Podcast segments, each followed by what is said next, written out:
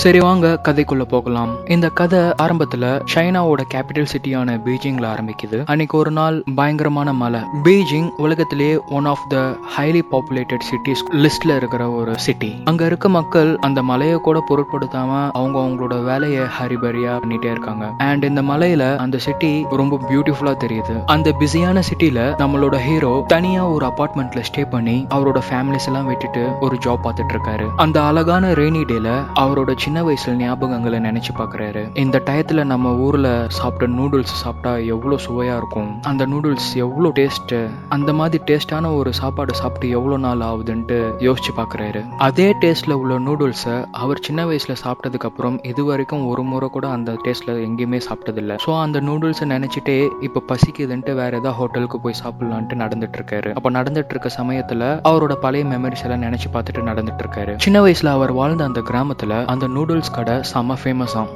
சின்னவங்கல இருந்து பெரியவங்க வரைக்கும் எல்லாரும் அவ்வளவு விரும்பி சாப்பிடுவாங்க. அந்த மாதிரி நம்ம ஹீரோ ஒரு நாள் கூட அந்த கடையோட நூடுல்ஸை மிஸ் பண்ணதே கிடையாது. இவரோட பாட்டி தான் இவருக்கு சின்ன வயசுல தினமும் அந்த நூடுல்ஸ் வாங்கி தருவாங்க. அவங்களும் இவர் கூடவே சேர்ந்து சாப்பிடுவாங்க. அப்படி ஒரு நாள் அவங்க ரெண்டு பேரும் சாப்பிட்டுட்டு இருக்கும்போது இவர் அவங்க பாட்டி கிட்ட கேக்குறாரு இந்த நூடுல்ஸ்ல அப்படி என்னதான் ஸ்பெஷலா இருக்கு பாட்டி? ஏன் அவ்வளவு சுவையா இருக்கு? அந்த சுவையில ஏன் உங்களால வீட்டுல எல்லாம் பண்ண முடியல? அப்படின்ட்டு கேக்குறாரு. அப்ப அந்த பாட்டி இந்த நூடுல்ஸ் முழுக்க முழுக்க ஹேண்ட்மேடால செய்யப்பட்டது. அண்ட் மற்ற ஹோட்டல்ஸ் எல்லாமே டேஸ்ட்டுக்காக ஏதாவது எசன்ஸ் அந்த மாதிரி விஷயம்லாம் சேர்ப்பாங்க. இவங்க அந்த மாதிரிலாம் எதுவுமே சேர்க்காம எல்லாமே இயற்கையில் கிடைச்ச இன்க்ரீடியன்ஸாக சேர்த்து செய்கிறதால தான் இவ்வளோ சுவையாக இருக்குது பாட்டிக்கு வயசாயிடுச்சுப்பா.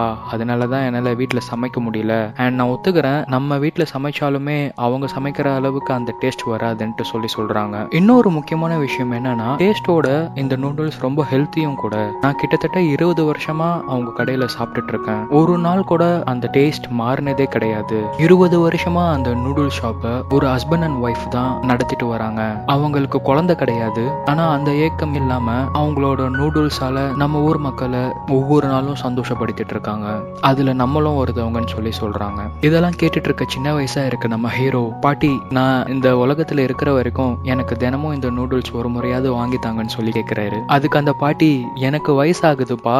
நீ தான் பெரிய பையன் ஆயிட்ட பிறகு எனக்கு வாங்கி தரணும்னு சொல்லி சிரிக்கிறாங்க. ஒரு நாள் ஈவினிங் விளையாடிட்டு வரும்போது அந்த கடையை காலி பண்ணிட்டு அந்த ஹஸ்பண்ட் அண்ட் ஒய்ஃப் கூடவே அவங்க வீட்டையும் சேர்த்து காலி பண்ணிட்டு எங்கேயோ போறாங்க. ஏன் காலி பண்றாங்க எங்க போறாங்கன்ற தகவல் யாருக்குமே சொல்லல. அண்ட் அந்த ஊர் மக்கள் ஒருத்தவங்க கூட போய் என்ன ஆச்சுன்னு கேட்கல அதுதான் அவங்கள அவர் கடைசியா பாக்குற தரணும்ட்டு அன்னைக்கு அவருக்கு தெரியாது. கட் பண்ண அடுத்த ஷாட்ல ஹீரோ கொஞ்சம் பெரிய பையனா எழுந்துக்கிறாரு. பெரிய பையனா ஒரு லெவன்த் டுவெல்த் ஸ்டாண்டர்ட் படிக்கிற மாதிரி. எழுந்து ஸ்கூலுக்கு கிளம்பிட்டு போய் படிச்சுட்டு ஈவினிங் கிளம்பி வராரு. ஈவினிங் வர வழியில அவர் சின்ன வயசுல சாப்பிட்ட அந்த நூடுல்ஸ் கடை மாதிரியே ஒரு கடையை கண்டுபிடிச்சிருக்காரு. ஸோ அந்த நூடுல்ஸ் எப்பெல்லாம் அவர் மிஸ் பண்ணுறாரோ அங்கே போயிட்டு சாப்பிட்டு போவார். என்னதான் அவங்க கடையில் அந்த பழைய கடை நூடுல்ஸ் டேஸ்ட் வரலனாலும் ஒரு மெமரிஸ்க்காக அங்கே போயிட்டு சாப்பிட்டுட்டு வருவார். அந்த ஹோட்டலை ஒரு லேடி நடத்திட்டு வராங்க. அண்ட் அவங்க ஹஸ்பண்ட் வந்து ஒரு பிஸ்னஸ் மேன் அவங்களோட பையனும் நம்ம ஹீரோ படிக்கிற ஸ்கூல்லேயே தான் படிச்சுட்டு இருக்காரு. அண்ட் இவர் டெய்லி இங்கே சாப்பிட்றதுக்கு மட்டும் வரதில்ல கரெக்டாக ஈவினிங் ஸ்கூல் முடிச்சிட்ட பிறகு ஒரு பொண்ணு அந்த கடையை கிராஸ் பண்ணி போவாங்க. அந்த பொண்ணு இவரோட ஸ்கூலில் இவரோட சீனியர் அவங்கள பார்க்கறதுக்காகவும் இந்த நூடுல்ஸ் சாப்பிட்றதுக்காகவும் இங்க டெய்லி ஈவினிங் வர்றாரு. அண்ட் அது ரெண்டுமே அவரோட வாழ்க்கையில ரொம்ப ஜாயஸான மூமெண்ட் அப்படின்ட்டு ஃபீல் பண்றாரு. அப்படியே நாட்கள் போயிட்டு இருக்கு ஒரு நாள் ஈவினிங் ஸ்கூல் முடிச்சுட்டு வரும்போது அந்த நூடுல்ஸ் கடையை இடிச்சிட்டு வேற கடையா மாத்திட்டு இருக்காங்க வேற ஒரு ஃபிஷ் மார்க்கெட் மாதிரி மாத்திட்டு இருக்காங்க இதுக்கு அந்த ஒய்ஃபுக்கு உடன்பாடே கிடையாது. பட் ஆனா அவங்களோட ஹஸ்பண்ட் மத்தவங்களோட பேச்சை கேட்டுட்டு உன்னை விட உன் ஒய்ஃப் அதிகமா சம்பாதிக்கிறா.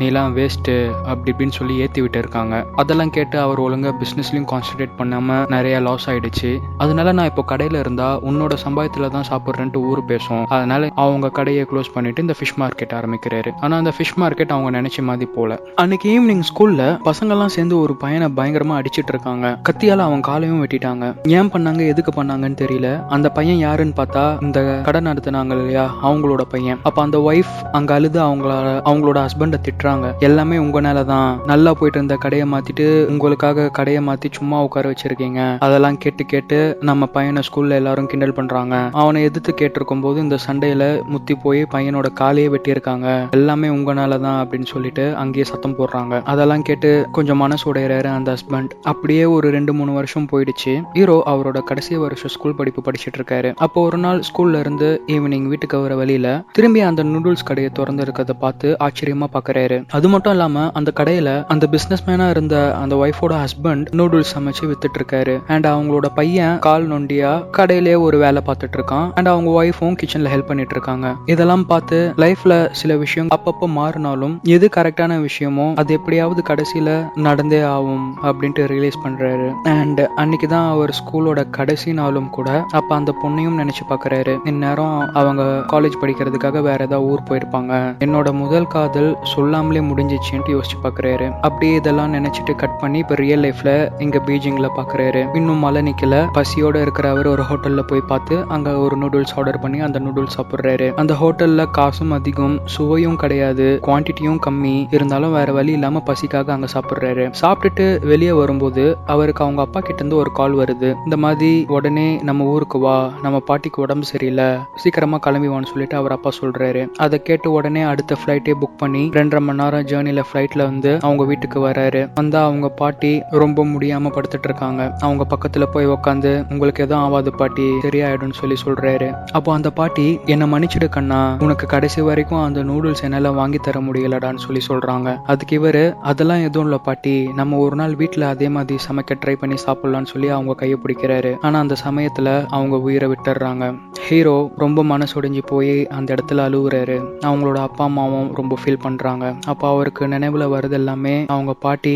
தினமும் அவருக்கு வாங்கி தர நூடுல்ஸும் அதை இவர் ஆசையா அவங்களோட சேர்ந்து சாப்பிடுறதும் அவரோட லைஃப்ல சாவர வரைக்கும் மறக்க முடியாத ஒரு அழகான நினைவுகள்ன்ட்டு நினைச்சு பாக்குறாரு. உடனே அவங்க அப்பா அவரை போய் சமாதானப்படுத்தி வாழ்க்கையில எல்லாருமே மரணத்தை பார்த்து தான் ஆகணும். ஸோ ரொம்ப ஃபீல் பண்ணாத வா ஆக வேண்டிய வேலையை பார்க்கலாம்னு சொல்லிட்டு அவரை வெளியே கூட்டிட்டு வர்றாரு. வெளியே வந்து இவர் அந்த நூடுல்ஸ் கடையை நோக்கி ஒரு முறை நடந்து போறாரு. அப்போ அங்க ரெண்டாவது ஆரம்பிச்ச அந்த நூடுல்ஸ் கடை இன்னும் நடத்திட்டு தான் இருக்காங்க. அங்க ஒரு நூடுல்ஸ் ஆர்டர் பண்ணி வாங்கி உட்கார்றாரு அப்போ அங்க அவர் சின்ன வயசுல அவரை கிராஸ் பண்ணி போற அந்த சீனியர் பொண்ணு மாதிரியே இன்னொரு பொண்ணு சைக்கிளில் கிராஸ் பண்ணி போகிறாங்க அதை அவர் பார்த்து வாழ்க்கையில் இருக்கிற அழகான விஷயங்களை அப்பப்போ நினைச்சு பார்க்கணுன்ட்டு ஃபீல் பண்ணுறாரு அவரோட அந்த நூடுல்ஸ் சொல்லாத அவரோட அந்த முதல் காதல் வாழ்க்கையில் சில விஷயங்கள் எப்பயுமே மாறாமலே இருக்கு. சில விஷயங்கள் அப்பப்போ மாறிட்டே இருக்கு. இப்போ நம்ம வாழ்க்கையில் வேணுன்ற விஷயத்த அந்தந்த காலகட்டத்தில் கரெக்டாக பண்ணிக்கணும். மிஸ் பண்ணிட்டா நம்ம அதை ரிக்ரெட் பண்ணக்கூடாது அப்படின்னு சொல்லிட்டு அவங்க பாட்டியும் அந்த நூடுல்ஸ் அவரோட முதல் காதலையும் நினைச்சிட்டு அந்த நூடுல்ஸ் சாப்பிட்டுட்டு இது எல்லாத்தையும் நினைச்சு பார்க்குறாரு. படத்தையும் அப்படியே க்ளோஸ் பண்றாங்க.